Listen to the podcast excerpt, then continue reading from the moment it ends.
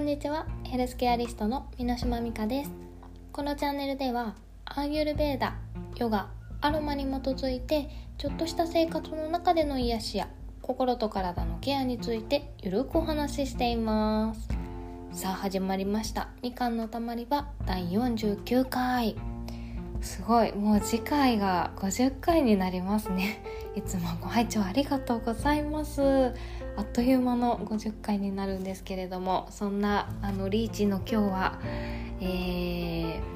盛りだくさんでお送りしたいと思います。はい、えー、先日ですね瞑想リトリートというものに行ってまいりました。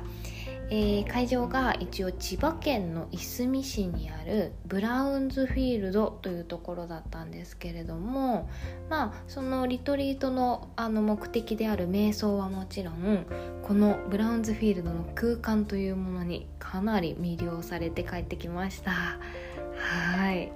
えー、ここはですねあの中島デコさんっていう、えー、マクロビオテックの料理家の方が作り上げたちょっとしたなんかもうちっちゃな町町じゃない村みたいな感じだったんですけどカフェがあって泊まれるコテージがあってでそこの敷地のところには古民家があってその古民家ではイベントとかも行われるっていうことだったんですね。で私は実際その古民家のところに泊まったんですけど昼間はみんなでそこで瞑想をして夜はお布団を出してみんなで雑魚寝して寝ました。もうなんか田舎の あのおじいちゃんおばあちゃん家に行ったみたいな感じで。であのあれです。網戸がないので蚊帳で寝たんですよ。すごい今時あるんだって感じだったんですけどむしろなんか子供の頃にちょっと一度二度ぐらい蚊帳の中で寝たことあるのかなぐらいなんですけどすごくもううん十年ぶりのもしかしたら初めての経験でしたね。はい。まあそんなこと言ってもね 寝落ちがいいので基本的にコテッとやっぱりあの枕が変わっても寝れたっていうところが私のいいところかなと思いました。はい。ちょっと話がそれたんですけれどもこのあのブラウズフィールドですね。働いてる人たちのほとんどはあのウーフというようなボランティアさんたちだそうなんです。でウーフってご存知の方もいらっしゃるかもしれないんですけれどもあの、まあ、農家だったりとかあとは、えー、宿泊施設だったりとかちょっとなんかまああの登録をしてですね。で、まあ、そこで働く代わりに、えー、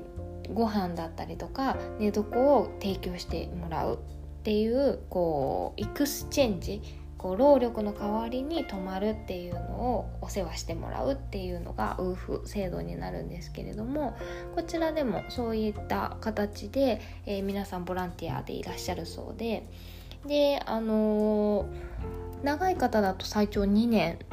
で変わってたりとかあと短い方だとどのぐらいなんですかね、まあ、あの決まったあの期間っていうのがあるみたいなんですけれども、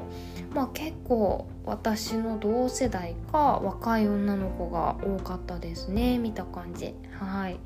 でこちらでなんでみんなあの働いているかと言いますとこの中島デコさんが、えー、作り上げたこの空間であのマクラマクロビオテックのあのお料理が学べたりとかあとはパーマネントカルチャーって少し前にサステナブルとかそういったお話をさせていただいてるんですけれどもそういった感じでですね、まあ、あの再生可能パーマネントっていうとあの持続とかっていう意味であの髪の毛のパーマもこのパーマネントなんですね。持続するカールパーマネントウェーブになるんですけれどもね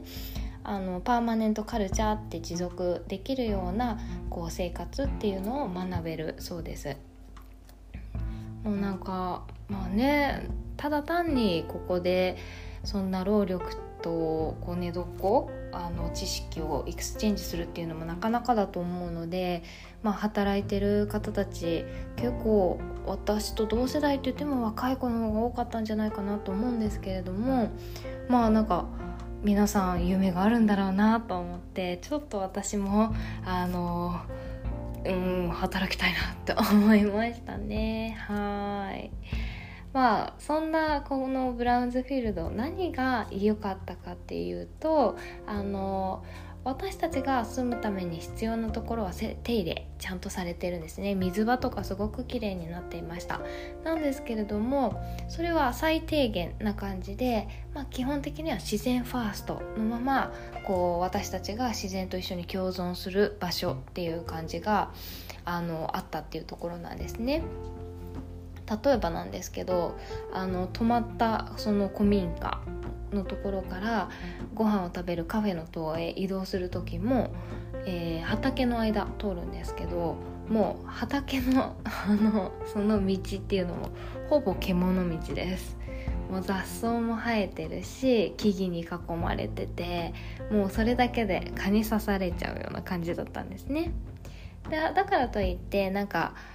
適当にこう何もしてないっていうわけじゃなくてちゃんといついつ何の種をまいたとかかぼちゃとか書いてあったりとかするのでしっかりこうあ管理はされているみたいなんですけれども多分無農薬だと思うので無農薬のところだったりすると結構雑草そのままみたいな感じで生やしたりする方法もあるようなのでまあそういった感じなのかなってちょっと私は思ったんですけれどもでその通り道のところですね。水はけの悪そうなところっていうのはこう縦半分に割られた竹っていうのが置いてあってなんかね普通の道とかだったら水はけが悪いところはコンクリートしてしまえみたいな感じでどうしても現代風な感じになっていくと思うんですけれどもやっぱりここでは自然のものを使って竹を使ってあくまでもこう自然を壊さずに、えー、対処するっていうような方法をとっていてなんかこう自然に生かされてるっていう感じがとってもありましたね。はい。まああの田舎の方あの都会から離れたところは今でも日本でこういう生活が当たり前なところあるかもしれないんですけれどもまあ私たちのもうマインドっていうこう生活の当たり前なところで言うと困ったらあれを買おうとかなんかうん不便だったらすぐ便利に作り変えなきゃみたいな感じになってる気がするんですけども、まあ、基本的にはあるものを使ってその中で自然を壊さずに今できることをやる、まあ、最善のことをするっていうのがなんかここでは現れていてその自然を尊重するっていうところがとても私は気に入りました。はい。まあ一緒に参加してた人たちももうみんななんかもういい素敵素敵って言ってとってもあの喜んでいたんですけど蚊がたくさん発生した時にみんなのあの目の色が変わってたのにはちょっと笑いました。はい。ねなかなか蚊とかはアヒムサって非暴力なのかと思ったよって思わずみんなに言っちゃったんですけど。そんなの関係ないよって言ってましたね。刺されるのはやっぱり嫌ですね。はい。まあなんかあの話どんどんそれちゃうんですけど今時のおしゃれっていうのはあの古新しい感じかと思うんですね。都内とか行ってちょっとなんかおしゃれなカフェ新しくできたおしゃれなカフェとか行くとちょっとどことなく古い感じを醸し出したあの新しいカフェっていうのがあの多くてそれはそれで素敵だと思うんですけどなんかそのまあいわゆる古新しいその古く作られているものではなくてもうその古い部分があのもはやもう本当に自然の古いまま綺麗に手入れをされていてあくまでも尊重されて壊されていないっていうところがもうなんかキュンとするところですよね。はいまあね、なかなか全てそれっていうとなかなかあのうん生活しづらくはなってくると思いますしかなりねなんかチャレンジャーじゃないとあのいわゆるターザンみたいな生活をしなきゃいけないっていうことになるのでまたちょっと話変わってきちゃうんですけどほどほどにがいいですよね。はい。でなんかそれで思い出したんですけど少し前にあの作られた自然っていう言葉を聞いてハッとしたことがあったんです。でなんかその作られた自然自然東京とかあの都会にも、まあ、神奈川ももちろんそうですよね。都会にもやっぱり自然公園みたいなところあると思うんですけど意外とそれって自然を残しているというよりもこう作られた自然っていうのが多いなっていうことをこれこの言葉を聞いて気づいたんですね。でなんかそれってすごく人間が必要としている分だけの自然を作り上げてるっていう意味になるかなと思うのでなんかすごく、うん、確かにあのよく手入れされているのでそういう不便さがなくていいとこ取りな感じなんだと思うんですけれども逆に言えば人間ファーストになっていてなんか人間主体で自然が利用されている感じに感じてしまったんですね。でなんかもともと私たちが生まれる前からあった自然に対してちょっとなんか失礼だなとあの個人的な感想を、うん、抱きましたねはい。まあ、って言いながらもやっぱりちょっと遊びに行った時とかはああいいねみたいな感じで癒されちゃうのは間違いないんです。なんですけどまあそこにそれその自然が作られているものなんだっていうのはちゃんと知っておきたいなって思いました。はいまあ、そんなこんなでですねあの自然の中で人間が共存するで自然を極力壊さない中で私たちも進化するっていうのが、まあ、今後の大きな課題になるあののかなと地球を壊さないとかまあいろいろその先日お話ししたえサステナブルだったりとか SDGs とかそういったことの課題の一つがこういう自然を極力壊さないっていうのなのかなってまあそんな意味でもこのかなりいすみ市って東京駅から電車で1時間半とかだったのであの私は東京駅まで電車で1時間ぐらいかかるのでまあ片道電車だけで2時間半ぐらいかけて行ったんでかなり遠いんですけどもうもし何かがあれば是非皆さんに行っていただきたいなと思う素敵な空間でした。はい。まあちょっと前置き長くなってしまったんですけれどもまあそんな素敵な空間でですね2泊3日の瞑想をしてきました。えー、その時の感想と気づきを本日はお話ししたいと思います。題して瞑想世界の癒し。はい。まあもともとですね私が習って実践したっていうのはあのあヨガのそのティーチャートレーニングって200時間のトレーニングを私受けたんですけれどもそれって学校まあ200時間それぞれの学校がこうカリキュラムを決めるんですね。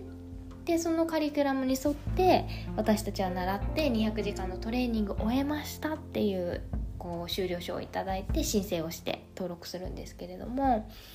あの私が行っていた学芸大学の学校は瞑想の時間っていうと、まあ、瞑想というよりは自分を見つめるための内観というものをしていました。でそのやり方としては前もお伝えしたことあるかもしれないです。紙とペンを用意して姿勢を正して、えー、目を閉じる。でゆっくりとですね心を無にするようにしていく。でその中で浮かんだこととかものがあったらそれは今あなたがやり残していること。で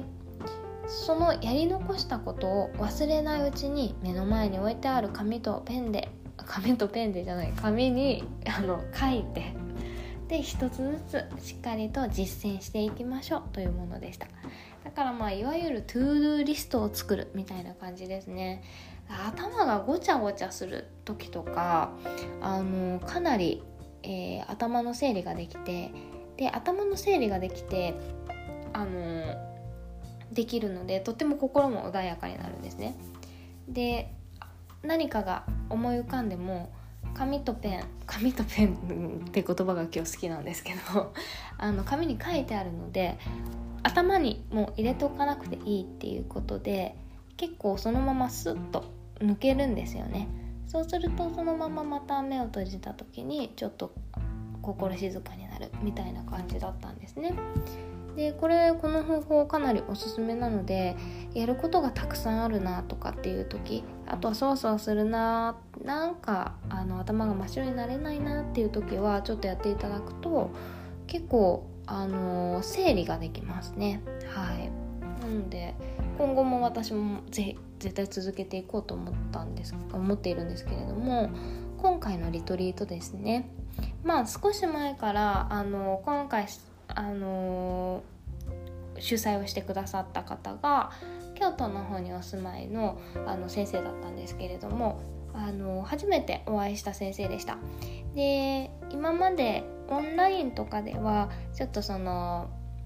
講座とかを受けたことがあってその先生の瞑想についてとかいろいろお話は聞いていてこうオンライン上で実践はしてきたんですけれども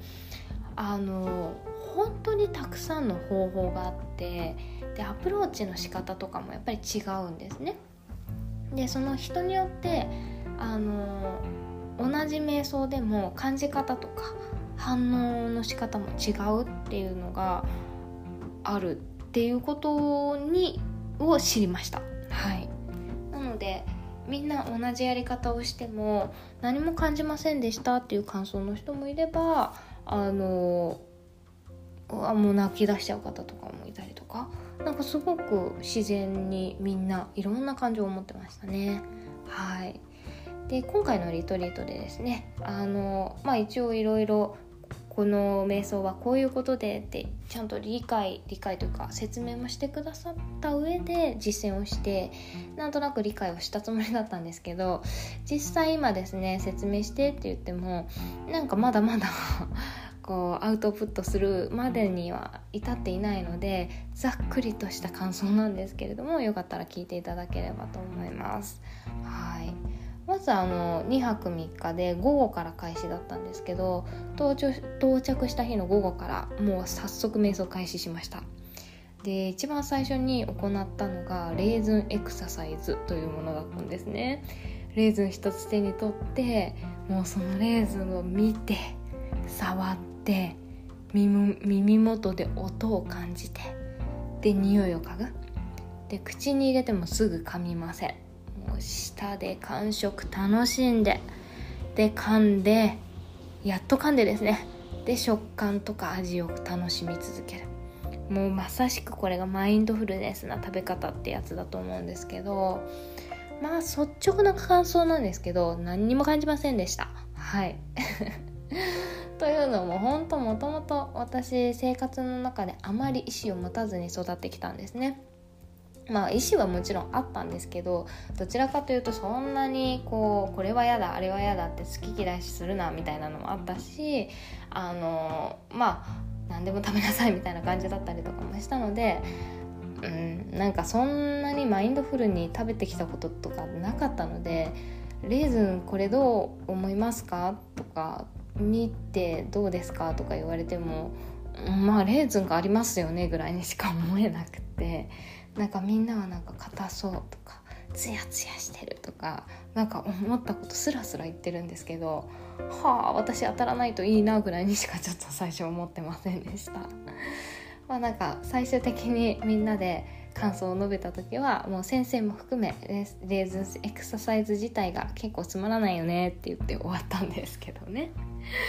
まあその後のお食事とかあの一口一口こう楽しむっていうのを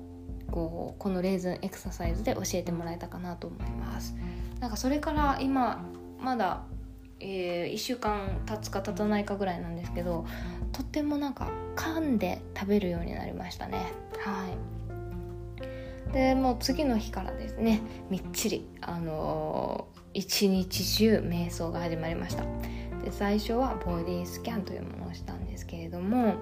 あのボディスキャン結構やったことある方いらっしゃると思います。仰向けに寝転がってまあ、ご自分でもできます。なんですけど、まあ、人に誘導してもらう方がやりやすいと思うんですけどね。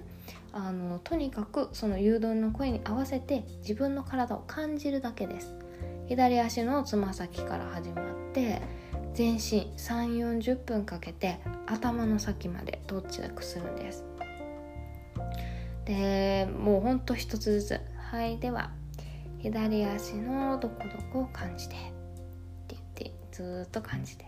では次はどこどこ。右足とか。お腹とか言うんですね。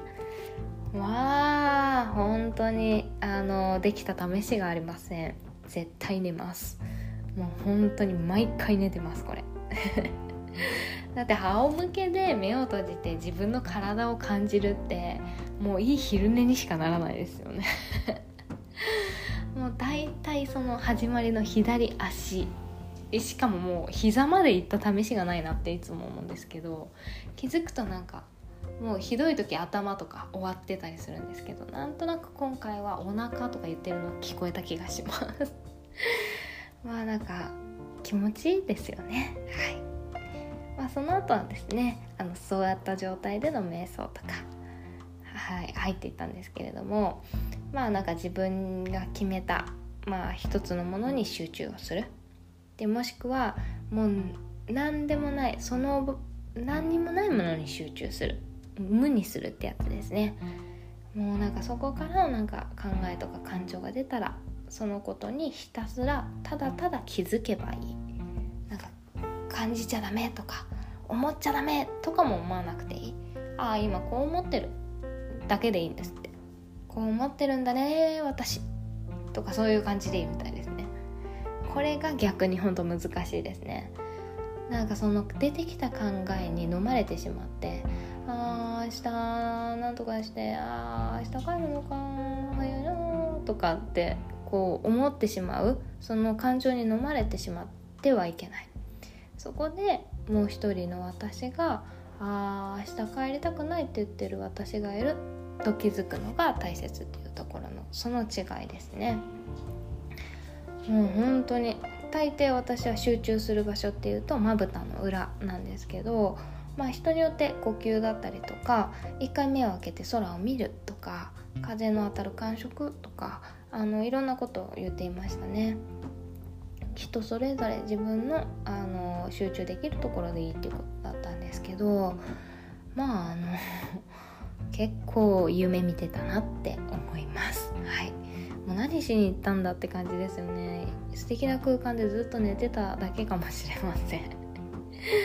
はい。もうなんか本当にあの座禅組んでて寝落ち肩スパーンって叩かれるの私だなこれと思いましたね。なんか気づいたら「はいおしまい」みたいな感じで「ああああ」みたいな。もう嫌になっちゃいますよね。でも一応あのちゃんと集中してカクンとかならなかったですね。はい。なんかだから家帰ってきた時に首の後ろすんごい筋肉痛でしたね。ま あの 話戻しましてその他にですね歩く瞑想というものもしました。で歩くって普段意識しないであの行ってると思います。なんか右足出して左足出してなんて思わないと思うんですけどもうあえてその歩いていることに集中する。でそこでどんなことを考え始めるのか自分っていうように、えー、同じように瞑想していくっていうところの瞑想方法だったんですけどまあなんか瞑想に正解はないというか、まあ、どれも正解間違い大きな間違いはないって言われてるんですけどなんか成長成長じゃない集中ができなくてまあ間違ってたかもしれないなって思います。だんだん私楽し歩きながら楽しくなってきちゃってそのさっき言った竹もう外をぐるぐる歩き回ってきていいって言われてでみんなそれぞれなんか徘徊するように歩き回ったんですけど私は途中から楽しいものがないかって探し始めちゃって その竹の上とかなんかちょっとあの何、ですか平均台のように歩いたりしてちょっと遊んでました。全然瞑想じゃないですよね。はい。でもあの一応ただ「へへへ」って笑って遊んでたわけではなくて私何を向かっているんだろうみたいな。あ楽しみが欲しいみたいな。あ竹の方に行きたいみたい。みたいな感じでちゃんと誘導されておりました。はい。多分合っているのかな。どうなんでしょうね。はい。楽しかったですそれはでその夜からですね慈悲の瞑想というものをあのしていきました。でこの慈悲の瞑想ですね結構私も前からよくわからないって思っているものなんですけど、まあ、自分を認めるとかあのそういった類だと思うんですけどあんまり未だに説明説明ができる以前に理解があんまりできてないですねこれについて。なんかその自分を認めるっていうものなのかすらちょっと自信がない感じですね。でなんかそうですね。うんあでも分からないっていうのもあの他の人でも理論は分かっていても何も感じないっていう意味の分からないっていう人も結構多かったり逆にですね結構なんかあの涙あふれて自分と向き合ってる方もいたので、まあ、結構これあのいろいろデトックスになるようなものなのかなと思いました。はいまあ、あの瞑想自体ですねいつでも自分でできるものだとは思うんですけれどもやっぱり誘導してくれる方がいるとこう入りやすいというかこう身を委ねられるのでまああの最初のうちはこうどなたかのこう誘導に参加するっていう形の方がおすすめなのかなとは思いますね。はいで最後の日の朝なんですけどブレスワークというものを体,、えー、体験させていただきましたでこのブレスワークはあの主催の瞑想の先生のご友人の方でブレスワークをこう教えてらっしゃる、まあ、その方も多分瞑想家の方だと思うんですけどでそのもう一人の先生がやってくれたんですけどもうなんかめちゃめちゃただただ座ったりとかする瞑想と違ってなんかこれはこれですごい面白かったですね。はい。でいろいろ種類あるみたいだったんですけど1時間の中でやるっていうことだったので行ったのは2つの方法でした。で1つ目が自分の感情と動きをひたすら出すワーク。もうなんか全身を使って「わはははははわはって笑いたくないのに笑わされるんですよ。でなんかもう上半身グダグダしてもう両手でもう何ですか？大振り身振り手振りみたいな感じでで途中からなんか泣いてみたりとか怒ってみたりとかなんかちらっともうなんか周り薄め開けてみたら結構みんないろんな形をしていてあの形っていうか動きをしていてちょっとこれあの面白いなって思ったんですけどとりあえず自分人から見られてないっていうことを信じて私も今までにしてはあのいい感じに全身動かしました。はい。でもう一つはですね自分の感情とあごめんなさい。えっと呼吸をコントロールして過呼吸状態にしていくっていうワークもしました。でこの過呼吸状態にすることで結構神経とかをあの脳とか神経に、えー、作用させてでこう感情とかを出していくっていうものだったみたいなんですけどまあこの2日間あの結構がっつり瞑想で座ったりとかまあ動くって言っても歩く瞑想程度だったんですけどかなり動的なあの動くようなワークだったので意外と私こっちの方がフィットしたみたいでなんか昔の楽しかった感情がうわーっと出てきてあのそうですね。他では見られないような感情が出てきました。でその感情について考えるあの考えなくていいみたいでもうただただその出てきた感情を見てあげるだけでいいそうです。でなんかうん。その出てきた感情をああの時こんなことあったね。うんうん。悲しかったね。っていうだけでなんか意外と自分と向き合えるというかまあどうしてもちょっと蓋をしてトラウマ化させてしまうっていう嫌な記憶とかってあると思うんですけどそれがパッと出てきた時になんかこう自分に自分で問いかけてあげ問いかけるというか認めてあげるっていうだけで浄化をされるっていうことでしたね。はいまあなんかそんなこんなでですねあの前日の瞑想とか慈悲の瞑想からのブレスワークっていうのがかなり私にはいいあの何ですか段階になったみたいでかなりですねあのここで浄化ができてまあ当時の悲しい経験感情っていうものが、まあ、必要な経験だったんだなっていうのを実感してなんかすっきりしました。でそのおかげでですねその日帰るまで朝のワークがそれだったんですけどまあお昼前ぐらいにお昼ぐらいかに解散だったんですけどその後朝食の後ですねあのほぼ寝てました。もうすっきりしすぎちゃって。もうなんかしかもそんな集中できてない自分もいいじゃん私みたいな。なんか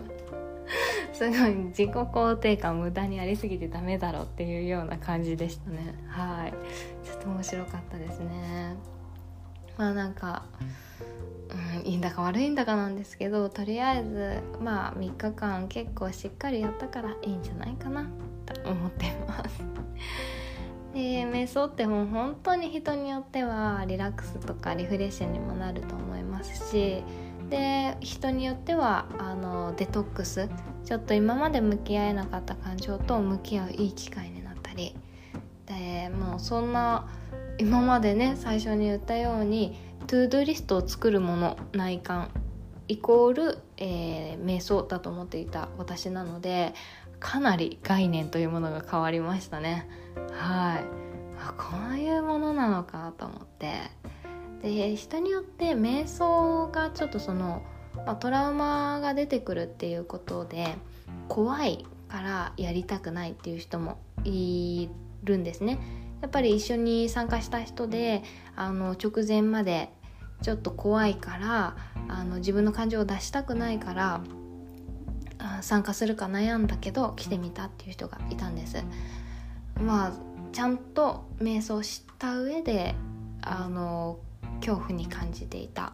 けど自分と向き合ってかなりその方その後すっきりされていて、まあ、みんなからも「あよかったね」って言われていたので、まあ、すごい、ね、勇気ある素敵な行動をされていたなって思ったんですけどもう本当になんかまだまだ知らないことだらけの世の中なんだなっていうのを思い知らされあの伸びしろだけはあのなくならそうだなくならなそうだなっていうのを感じました。はい。なのでですねこれからも日々ちょっと楽しい毎日を過ごしていきたいと思いますので皆さんどうぞ見守っていらしてください。一緒に楽しい毎日にしましょうね。あの気になる方は是非瞑想をやってみてください。あのまずは最初に言った紙とペンを用意して内観からでいいと思います。もうこれでもすっごい頭が整理されます。十分だと思うのでやってみてくださいね。はい。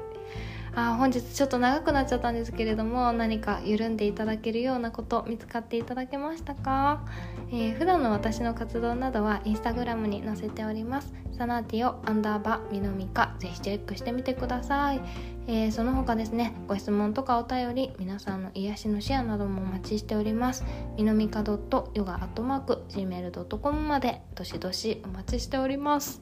はいそれでは本日もご拝聴どうもありがとうございました。また次回も来週の月曜日、えー、ゆるみのお時間にお会いいたしましょう。それではさようなら。